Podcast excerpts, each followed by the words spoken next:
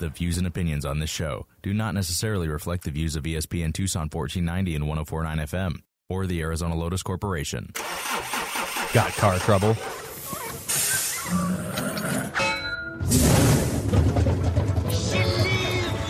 Now's the time to talk with Jerry on the Simmons Car Care Shop Talk Show. Call in now at 719 1490.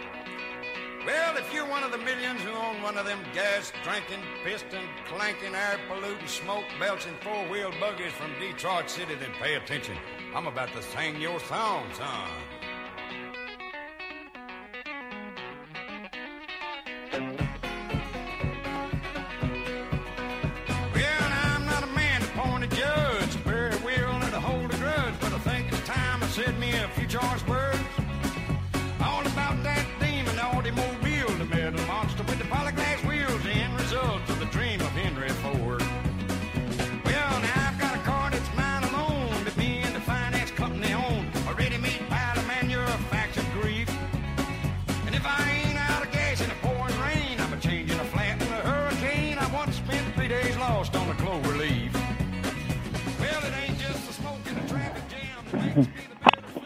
Good morning, Southern Arizona. Welcome to the Simmons Car Care Shop Talk Show right here on ESPN Tucson.com, 1490 AM, 104.9 FM. I'm Jerry Simmons, your host, riding shotgun with me, Mr. Test First Don't Guess, Brian Fuller. Brian, are you on? I'm here. Good morning. Well, good morning to you, sir. Welcome back.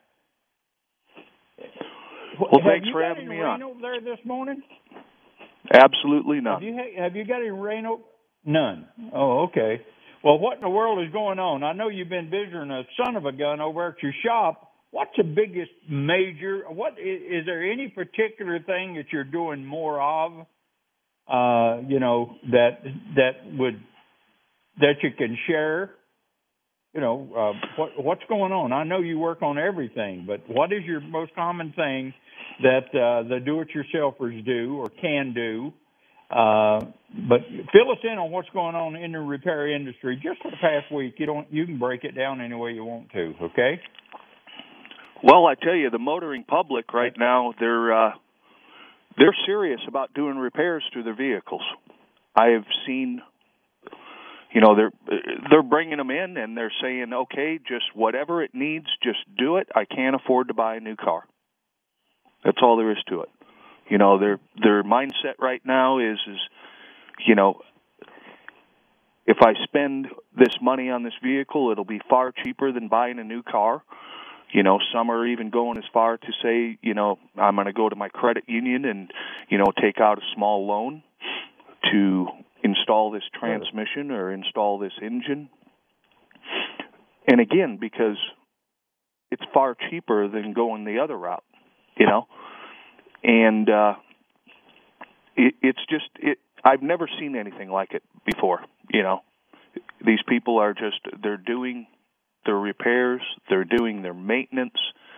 Um, you know, it's they come in and say, "Do it all."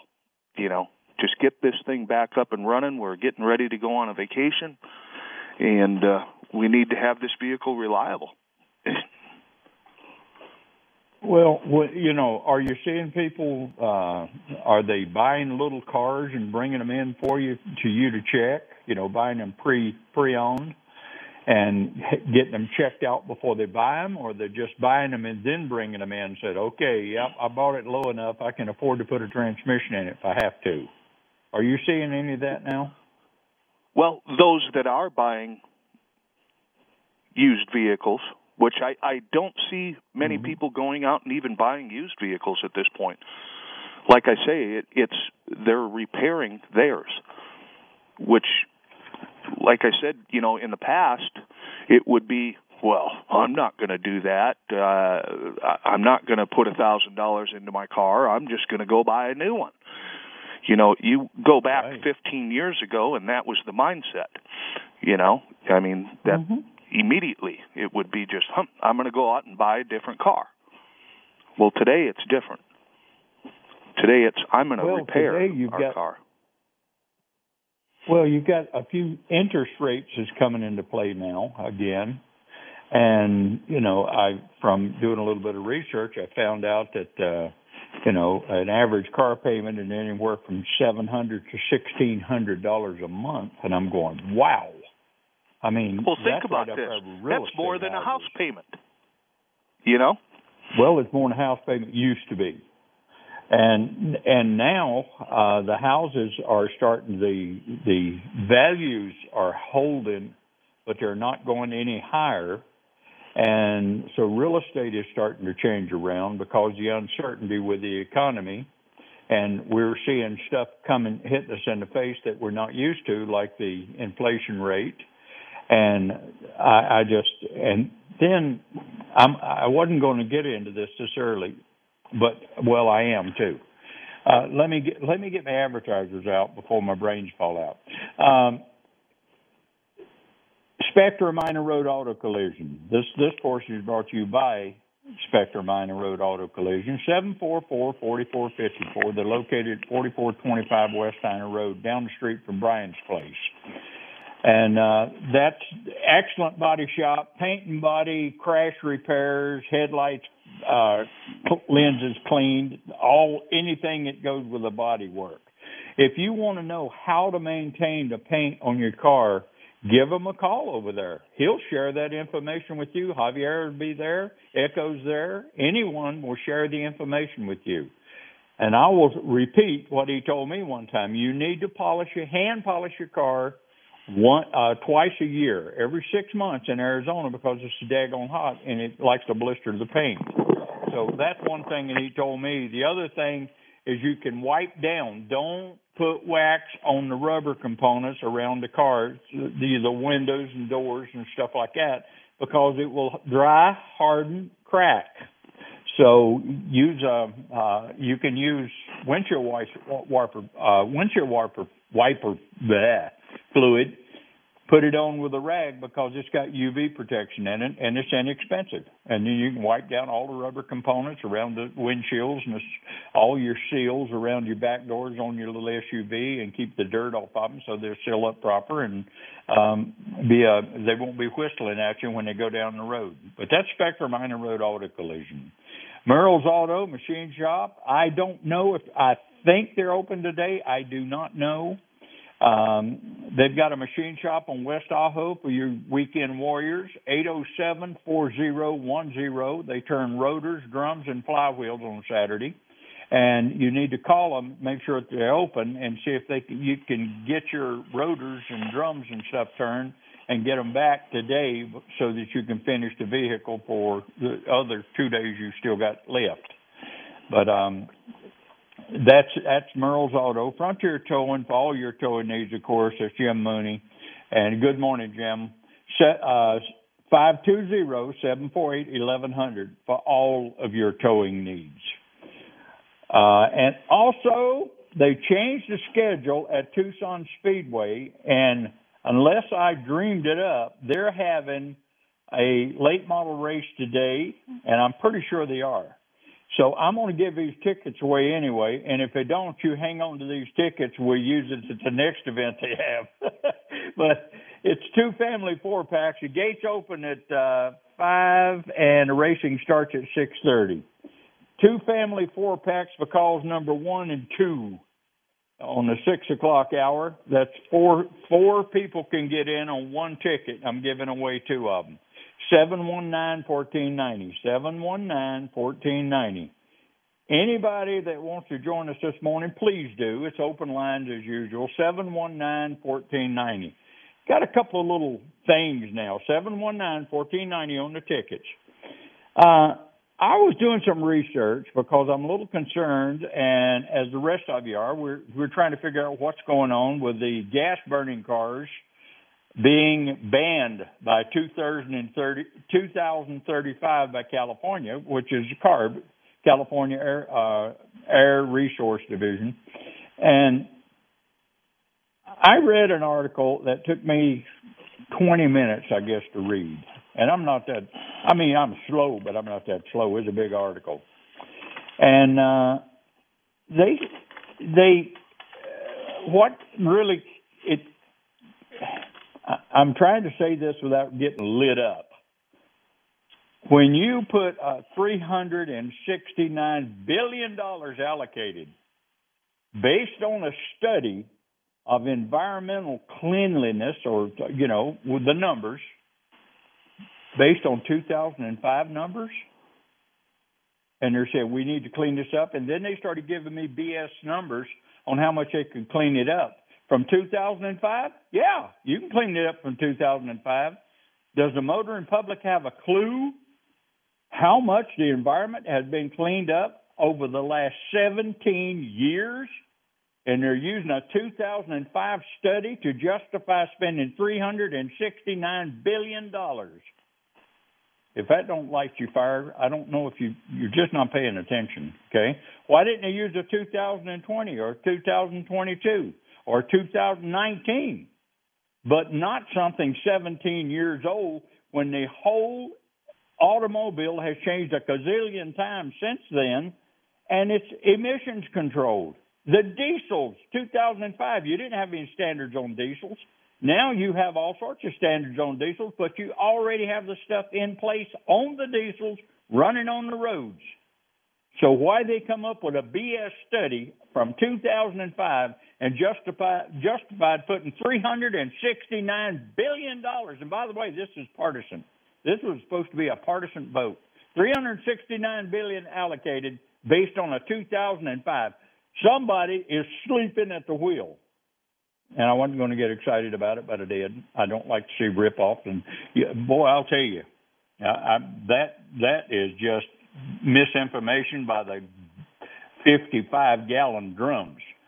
Then they're talking about uh, having the uh, electric vehicles, all cars in California, not going to be allowed to have gas burners. And by the way, don't get too mad at California. Washington and Massachusetts just joined them on the ban of gas operated vehicles by 2035. Okay? So, and then in uh, one article down from that, it says, oh, between four and nine, to ease the power grid, this was posted on 831 of 22. Today is what, the third? Okay. Um, at 1241 uh, p.m based on excessive heat and Labor Day weekend, because they're going to have them now, and uh, set your thermometers in your house to 78 or higher. Avoid using large appliances and charging electric vehicles, and turn off unnecessary lights.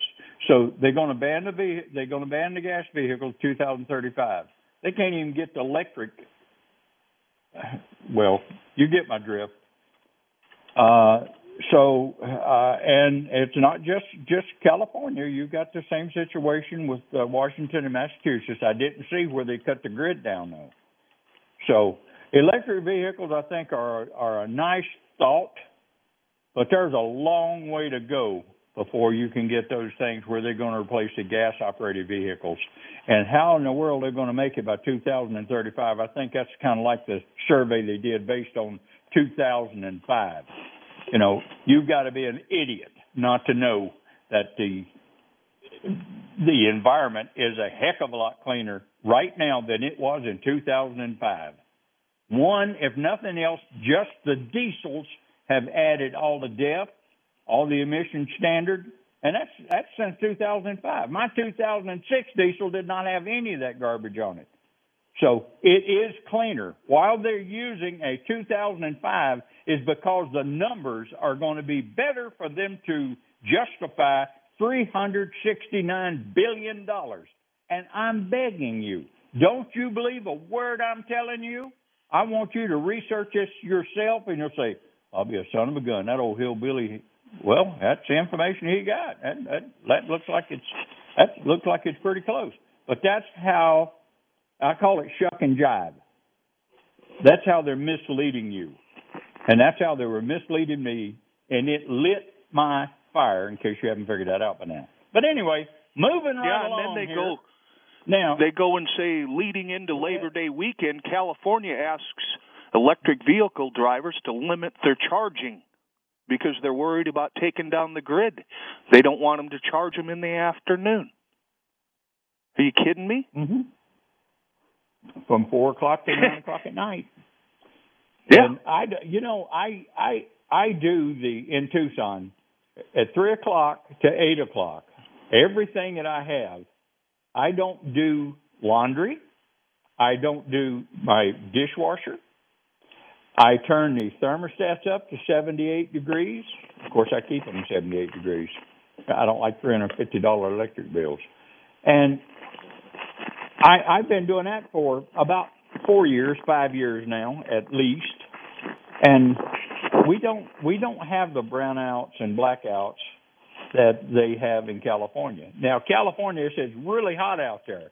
Okay, well, when you designate you're going to put in uh, millions of electric vehicles by 35, and you can't handle what you've got going now, I'm sure Mother Nature is going to say, "Oh, okay. Well, since California banned, California, Washington, and Massachusetts banned these cars by 2035, and there'll be other states that'll think, oh, well, there's a lot of money coming from the federal government, so we can do this. So what they're going to do is the same thing. And Mother Nature, I'm sure she's going to say, well, since they've got no, uh, they don't have any gas burning uh, cars in uh, California, Washington, and Massachusetts, what we'll do is we'll we'll we'll we'll be kind to them, and we won't put a hot, dry spell there where it'll cause them to use too much electric energy, that coal burning, polluting stuff, or the natural gas burning, polluting stuff. By the way, natural gas don't pollute. And I, I'm never mind. Okay, I'm off my I'm off my pedestal now, Brian. So, Hey, Jerry? we, we can se- seven one. Yeah, Uh, we got a caller on the line. Uh, Go Jim. ahead. Jim, he wants to chime in about what you guys are talking about. perfect. Put him on. Jim, welcome Hey, to the show, Hey, good morning, buddy. Jerry. Good morning, Jerry. Good morning, Brian. How's it going You today? can- Morning. Well, you're supposed to say it's a super safe Saturday. It's a you super said safe when Saturday. you was on the show, and you're on the show, so it's a super safe Saturday. Okay, now go ahead. It's, it's a super safe Saturday. It's super safe Saturday, especially today. It's Labor Day. Everybody needs to be super Mhm. safe. Anyways, I love it. I love the, the three hundred and sixty nine billion dollar bill, Jerry. I, I I love the fact that they're going to get rid of gas cars. Do you have any idea how much towing I get to do? All these cars that are out of juice are going to be sitting in the middle of the road. Do you have any idea how much towing? My industry is going to make so much money. We're going to be we're going to be in big houses with we're going to be having all kinds of boats and we're going to have everything because we're going to be towing so many Oh. cars around just to people's homes or to a charging station. You know, I'm Hey, going to clean up. I I love it that you're going to do that. But if you tell me you were in on that 2005 survey to compare it with today, uh, we're we're, Well, no. we're going to have to have a chat. Well, well, no, Jerry. I, I, I, I, the 2005 survey. You're right. Is 17 years ago, and that's those numbers are so far out of out of compliance with today that it doesn't even come close. you and Brian both know how You much emissions is on a car today and on a truck. Oh, it, it's not even it's not even in the same planet. You know, Not even uh, for the planet. people that don't understand, everything on these cars now is computer control on these late model cars. I mean, the only thing you do is get in and you hit a key or hit a fob or push a button and it starts up and run. Uh, and everything is monitored. The gas is fired in milliseconds to the cylinders based on how much gas the cylinders need, which cuts down to almost zero emissions. If it wasn't so good emissions on these cars now, why do they no longer require these late model, super late? What what's a emission date on these things, Brian or Jimmy, the one? What when I mean when did they quit? You just you don't need an emission. I went I took my diesel. I didn't need an emissions on my diesel, my two eighteen, because it it, has all the five stuff already on it. Right. Huh? It should be five years. You can go five year five years before you actually have to go get the test.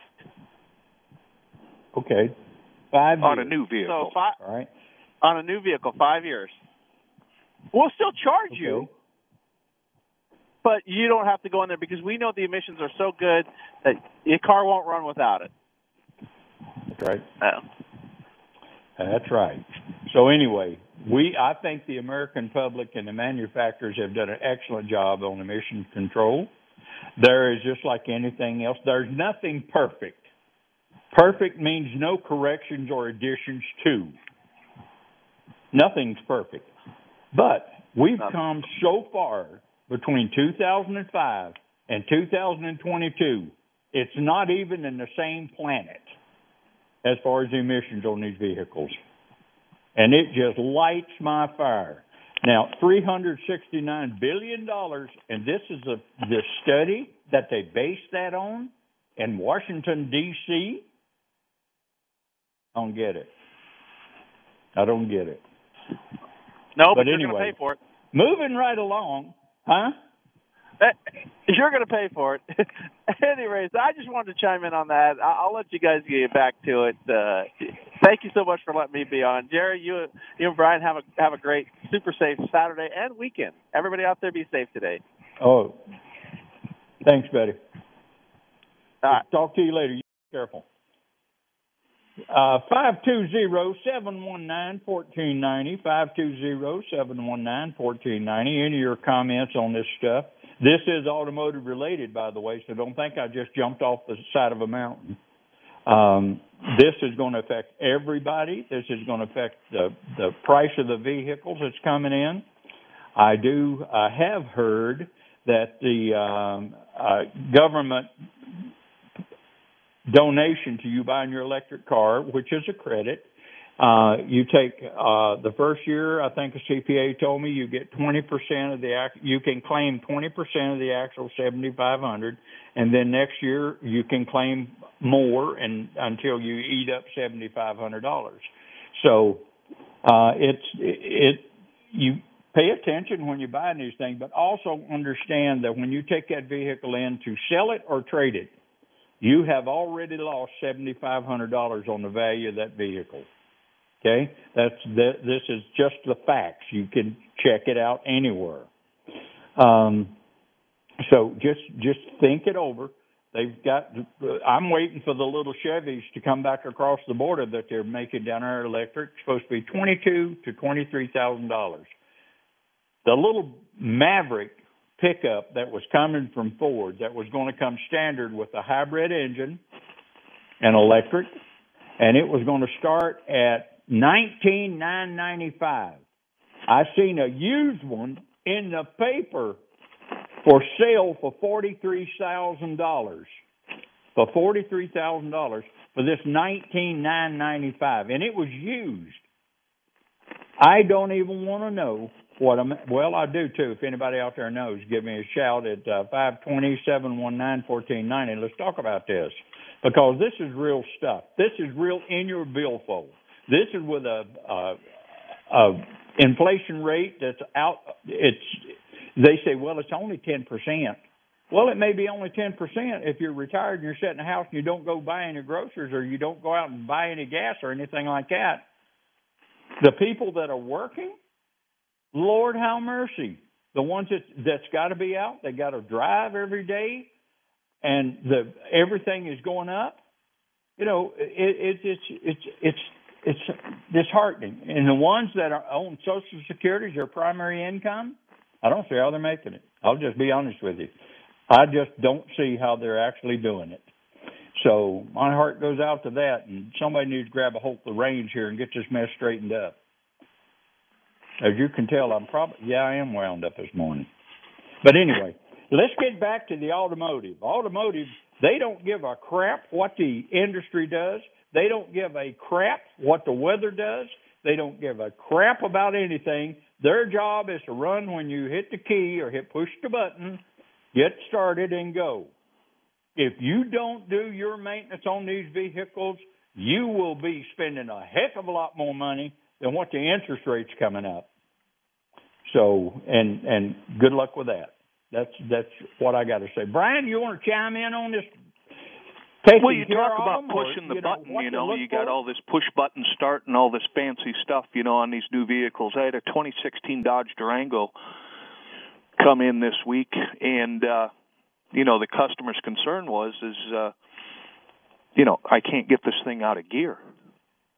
The tow truck driver goes there and and he uh, you know he can't tow the vehicle. He's afraid he's going to break it because he can't get it out of park and he doesn't want to drag it. So he goes ahead and he replaces the big battery in the car. Now keep in mind this vehicle has two batteries in it. It's a 2016 Dodge Durango.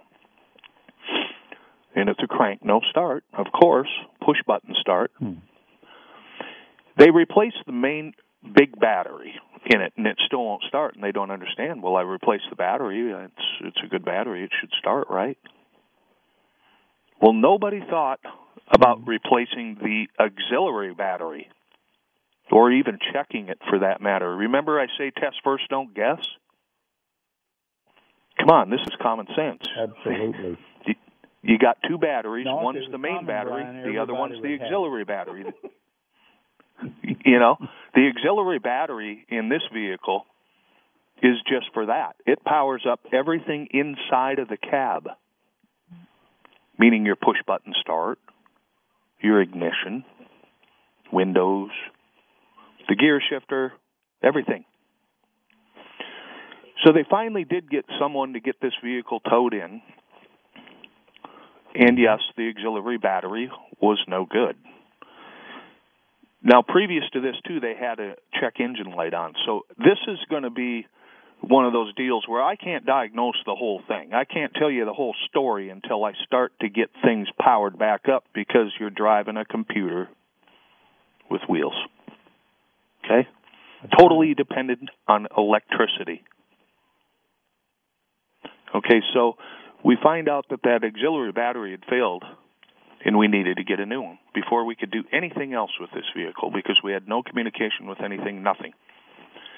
So we get the auxiliary battery, we get it put in. Okay, everything powers up. Now, remember I say test first, don't guess. Why'd the battery fail? Well, lo and behold, it wasn't being charged. The main battery was getting charged, but the auxiliary battery was not. Now we got to go find out why. So we do our pinpoint tests and we find out that the main uh, fuse block by the the uh, TIPM totally integrated power module, which is just a great big fuse box, had a 150 amp fuse blown causing the auxiliary battery not to be charged. So again, step 2, we need you know step 1, we needed a battery. Step 2, we're going to need that fuse block. So we get the fuse block, put that in, now the auxiliary battery is getting charged. So yay, the car will start, it'll shift out of park, and we can access the computer to find out why the check engine light was on previous to all this happening. So step three, we have to go in and find out why the check engine light's on. Well, lo and behold, it had an EVAP code, which is EVAP is the vehicle needs to be able to keep all the hydrocarbons in that gas tank because lo and behold, in the past, your old 1970 vehicle emitted more hydrocarbons with the engine off than your 2016 Dodge Durango did with the engine on. The reason is is the fuel tank, the fuel system is completely sealed. Okay, back in the 70s they were not. It just vented out into the atmosphere. That's why they had vented gas caps.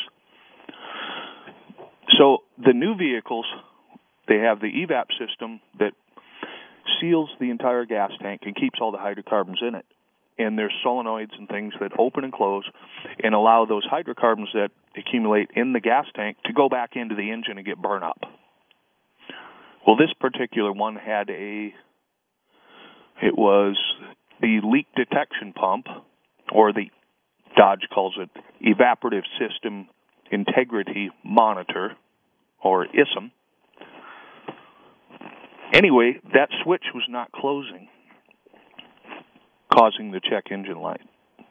So again, we needed that part but I couldn't buy it. The part that we needed was on national back order, but lo and behold, guess what? They have it attached to the charcoal vapor canister, and you can buy that for three times the money, and it's in stock. Go figure. I mean, these are the things that were that are coming in. It's just unbelievable. You know, the things that we have to go through when we're diagnosing your computer with wheels. Very complicated. That's very, very, very true.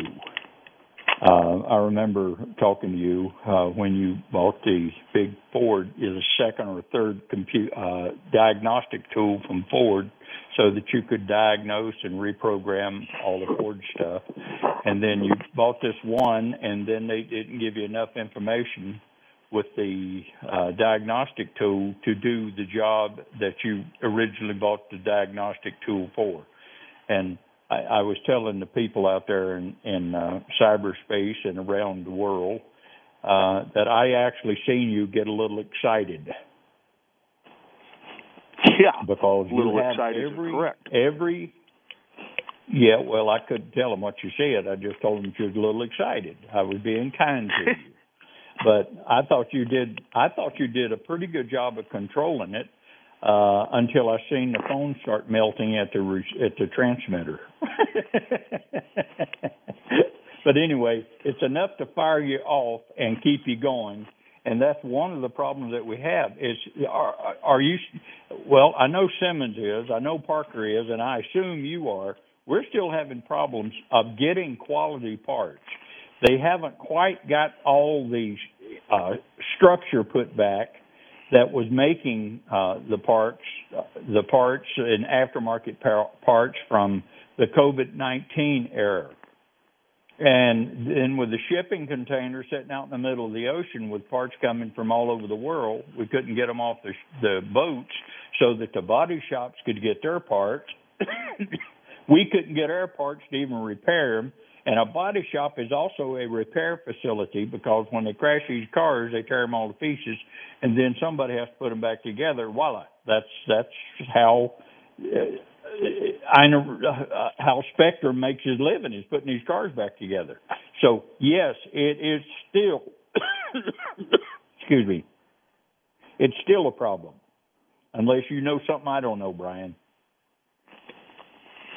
Yeah, it's just getting more and more complicated. I mean, it. We had uh, another Dodge in where we had to program the keys on the vehicle, and we had to get the code from the dealership to actually put that into the computer to get the keys to program. And it's it's just getting so complicated that I don't know how anyone is going to be able to repair their own vehicle in the future. It's, it's just not going to be. Well, we look at if you don't have all this equipment. You know, I mean, I don't. I didn't want to go out and have nine different scanners in our shop. Right. I mean, really, it, it's just unbelievable that you have to have manufacturer specific scanners to do anything these days. Right. I mean, you know, you've got cheap. you know Chrysler, GM, and Ford factory scanners over at your shop as well.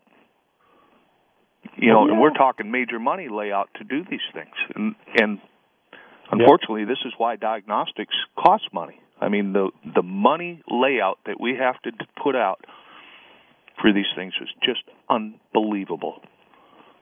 And once you buy them, you know, you think, well, I've got the scan tool; it'll be good forever, correct? No. Wrong.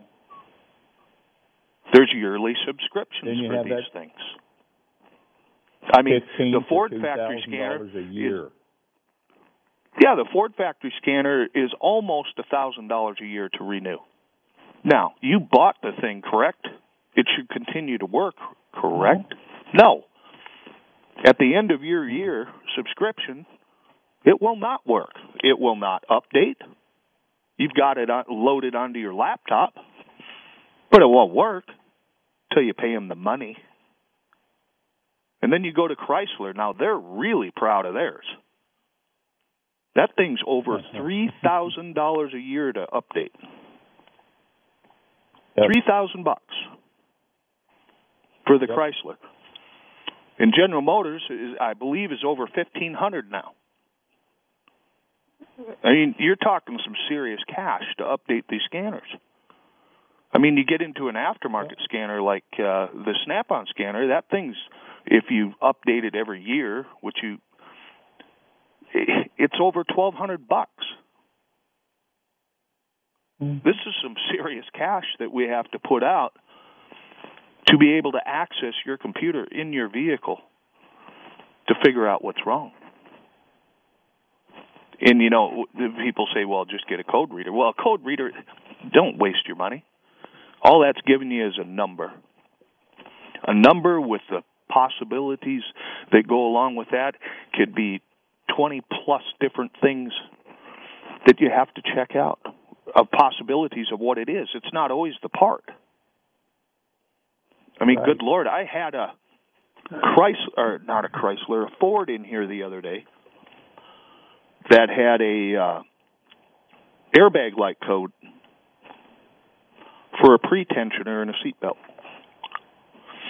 So I go and I print out the uh, repair procedure for this vehicle. The repair procedure for this particular problem was 40 pages long. I didn't say four pages, I said 40. You know, step one, do this, do that, yes, no, go to the next step. On and on and on and on and on. That's Unbelievable. right. I'm Yep. not making this up. I mean, hours, Oh, I know you're not, buddy. I know you're not. hours So and hours of Parker my life Automotive. that is consumed by these Mhm. computers with wheels. It's it's just Yep. It's not grandpa's automobile anymore. That's for darn sure. Well, you know, and we're seeing that as it relates down through the years. Used to, you go out in the backyard, and uh, there's a point to what I'm trying to, I'm going to make. Uh, you go out in the backyard and you you help help your dad work on the car. You do the oil change, you do the brakes. Uh, uh, you could tune the carburetor, you could rebuild the carburetor, you can change the spark plugs, uh, and people were learning from then. Well, we had a pretty decent supply of technicians or mechanics that we could actually put some professional schooling behind them, and then we had people to work on vehicles. Now we don't have that feed, and I've got openings at Simmons for drive shaft helpers that we will train. I've got openings for technicians that we will train. Brian, don't you have an opening down there? Aren't you looking? I've to? got an opening, and let me share this with you. I have an ad out, and I got three replies this week. Okay, one, Mhm. the guy won't answer his phone. Why do people have cell phones if they don't answer their phone? Really? Second guy, I call him. He says, "Yeah, I'll call you back later today, and I'll swing by." Three day la- three days later, he never returned my phone call, and he doesn't come by the shop. The third guy, I call him, talk to him. We had a great conversation. He says, "Yeah, I'll call you tomorrow, and I'll be by the shop, and we'll sit down and talk." Two days later, no call, no show. Are you kidding me? These people don't want to work, No. or they're scared and they can't work on these new vehicles. We have a serious problem with finding technicians today. I mean, 15 years ago, I could have opened my file cabinet. I could have gone to my applicants, and I'd probably have 10 or so in there. I could pick one out. I could give a guy a call. He'd be courteous enough to call you back or answer his phone or show up for an interview. Today, you just can't find anybody. And I'm I know. I don't understand because the automotive industry, a technician can make some good money today. Oh, it's not like it was in the past where you didn't get paid much. Today, they get paid because they have to Oh, invest a ton of money into their tools. I mean, back in the day Yep. when I started, uh, a set of wrenches from five sixteenths to one inch was $124. I remember when I bought it, I was scared to death to tell my wife. I bought a set of tools for $124. Oh my God. That same set of wrenches today is over $300. Yep. That's just wrenches. Now, I'm not talking about all your specialty tools. When you get into these scanners, you know, the Snap on Verus. I would uh, say the Go ahead. I I would say I would say that the average technician out there right now working on a car, the average price of his toolbox is going to be around ten to twenty thousand dollars. Some of them I know are up to fifty thousand dollars in wrenches For an empty toolbox. and stuff that they bought. Yeah, that's basically right. An empty tool. Well, the toolbox costs five grand Yeah. themselves if you get a big toolbox. And that's not the biggest one. That's not the ones that look like side of a building. And if you're working on diesels, it takes larger wrenches, more money. And so these guys have investments. I, I've seen guys come in there at work at retired that had toolboxes so big that we had to get a wreck truck in order to move them. Had to have a a full blown frontier style tow service to come in and get the toolbox just to move them, just to get them to their home. They're that big, and you know they're it's it's real, and that's where the expense comes in on auto repair.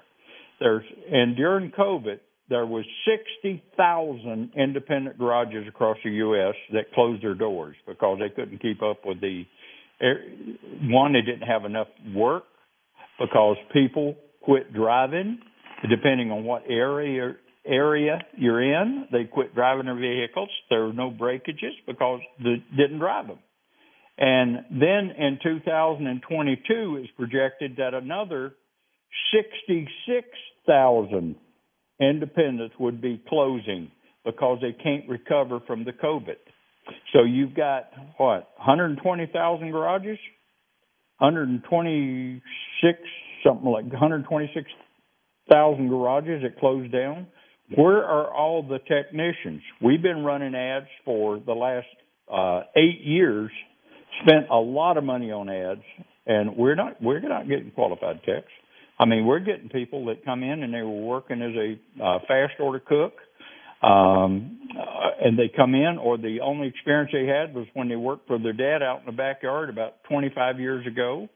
And you know, okay, well, at least you know which end of a wrench is, or we know what a box end wrench is, an open end wrench, and a flathead screwdriver, and a Phillips head screwdriver.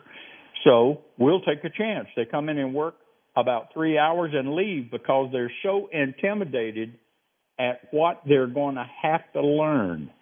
So we went out, we got a hold, we pushed JTED through. They were supposed to teach the stuff that had been pulled out of schools because it was so expensive. Now JTED is training people to go to the University of Arizona because they couldn't get out of high school. So now they're making up what they didn't learn in high school and teaching them how to uh, get into the University of Arizona. And I'm saying, okay, where is the mechanics? Where is the sheet metal workers? Where are the plumbers or electricians that JTED was supposed to be in doing? And I'm sure they probably got them. I just don't know where they're at because we can't get them to return our call from JTED on the technician. So that's another one that lights my fuse because there's a lot of money put behind JTED schools. Oh, they built some nice, big, beautiful buildings. Um, Pima College. Let's go to Pima College. Where's the auto technicians coming out of Pima, Pima College's class? Don't know. Don't know. Have no clue. Because every garage I know of is looking for technicians, and we don't have them in Tucson. And that screws up schedules. We can't process like we would like to process. And you don't know whether to back down or hold the current scheduling. and it's just it's it's quite a job out there. But this all goes to the expense of auto repair. And when you have a breakdown, how fast can you get it and get it back under your rear end so you can go on with your life? And it's just a frustrating mess right now. So hopefully it'll all work out. Uh, but I don't. I've been around about 47 years now in the automotive repair industry. I have seen a lot of stuff in 47 years in automotive repair. I ain't never seen anything that stacks up with what we've been going through for about the last two years with the COVID and with the schools being closed. Everything's on virtual. Um, you know, even the tech schools now are training with on computers. Computers is not is not real world. When, real world is when you go under a car that has just come in with a blown up differential, and you have to go in with the grease and the oils that come out of that thing, and you have to pull it apart and repair it. You've got to have hands on on an actual vehicle before you're going to get this thing done. You need to see all of this stuff that Brian's talking about, electronic wise, so that you can get the experience. There is no substitute for experience on these cars. You're going to be going to school for electronics. You're going to be going to school for everything on a vehicle because we no longer have the bridge coming out of high school into straight into the automotive industry because in high school They've cut down what you are allowed to teach in the automotive class. Got this from two instructors that are in the automotive in high school, and they said when they submitted the agenda or the uh, uh, syllabus or whatever to teach your class, it was turned down and sent back and said, "Well, I think that's too extreme."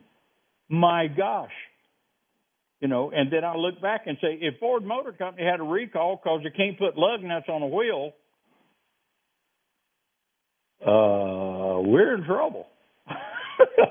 so, you know, but when they hand you lemons, you make lemonade, but my lord, you can't make lemonade with an orange.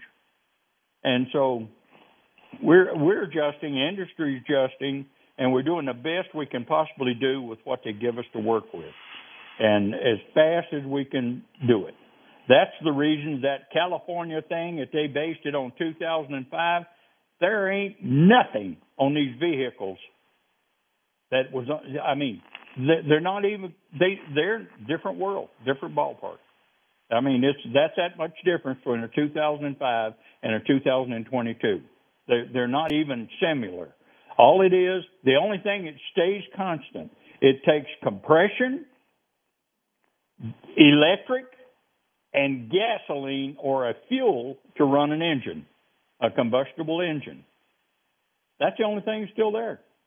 But there's a, a million things that can interrupt this thing and you just you're just sitting there and you're just okay, well diagnostics, well diagnostics going to run you it'll you'll be about eight hundred nine hundred bucks before you're done with this one because it is it's done affected a bunch of computers. You've got one computer overriding four others, and then voila, you got a limp mode. A limp mode's when it gives you just enough power to get the vehicle off the road and hopefully to the garage of your choice. So it's a different world, people. Different world.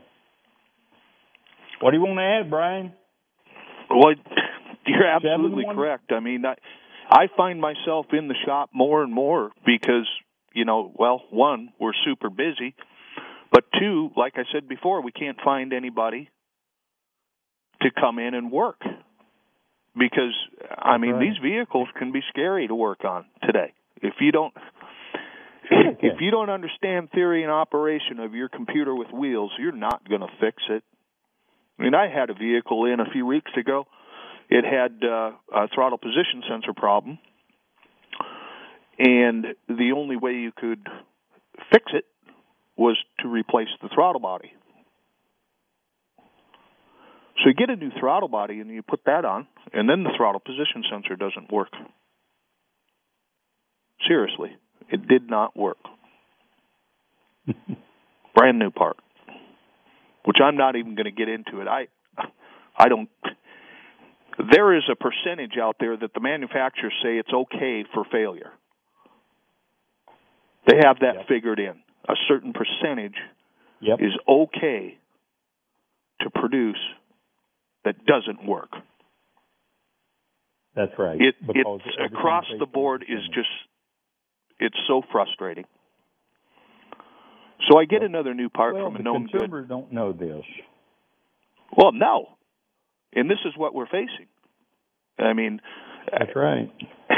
I put a new rack and pinion in about six months ago on a vehicle, and it came back for its engine oil service, and it was leaking.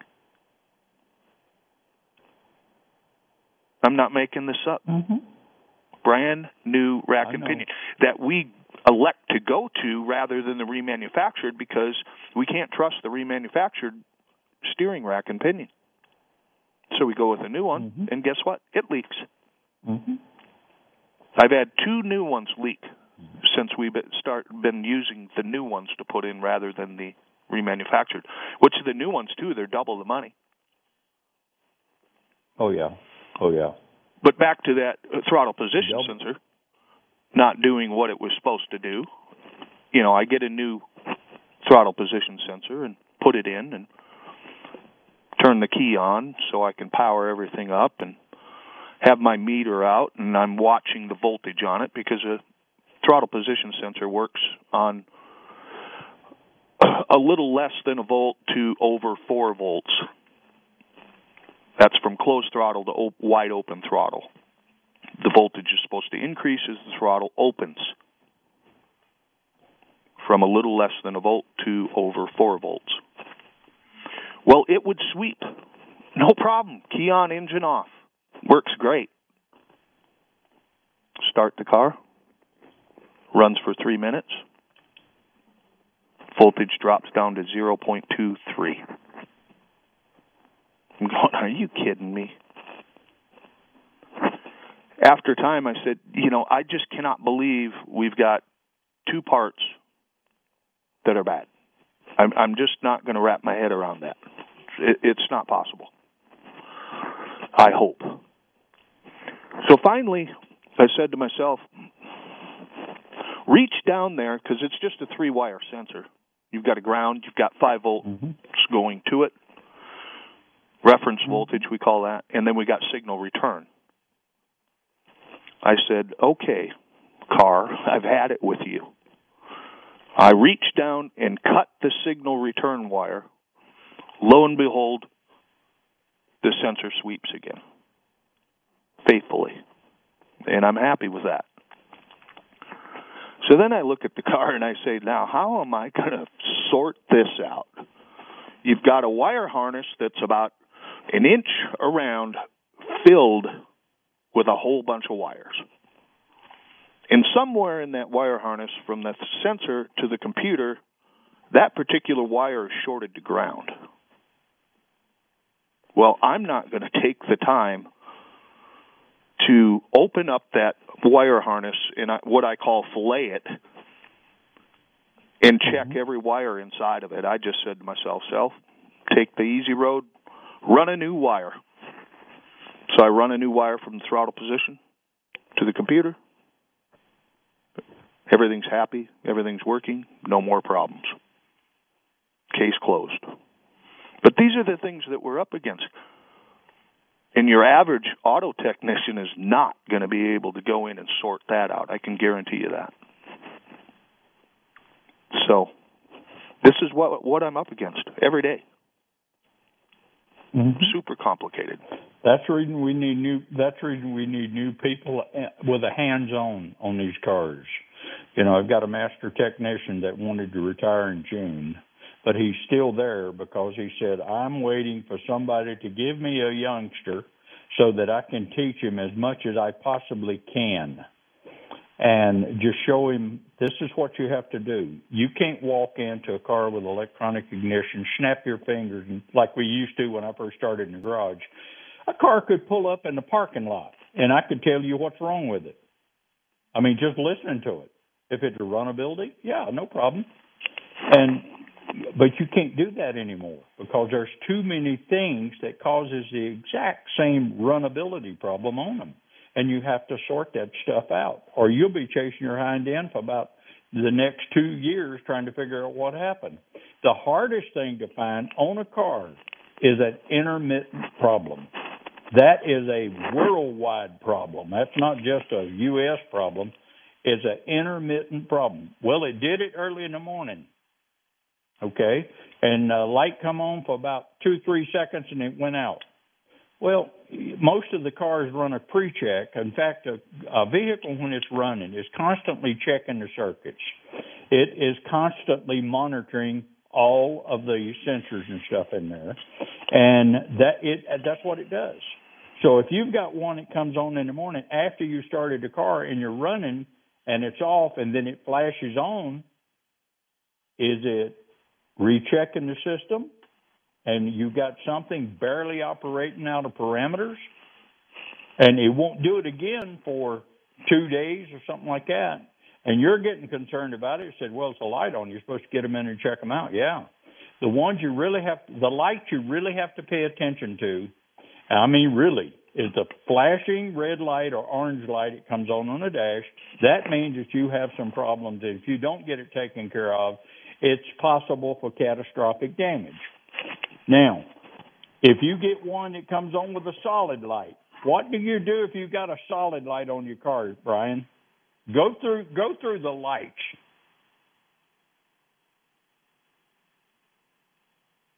Brian. Did we lose Brian?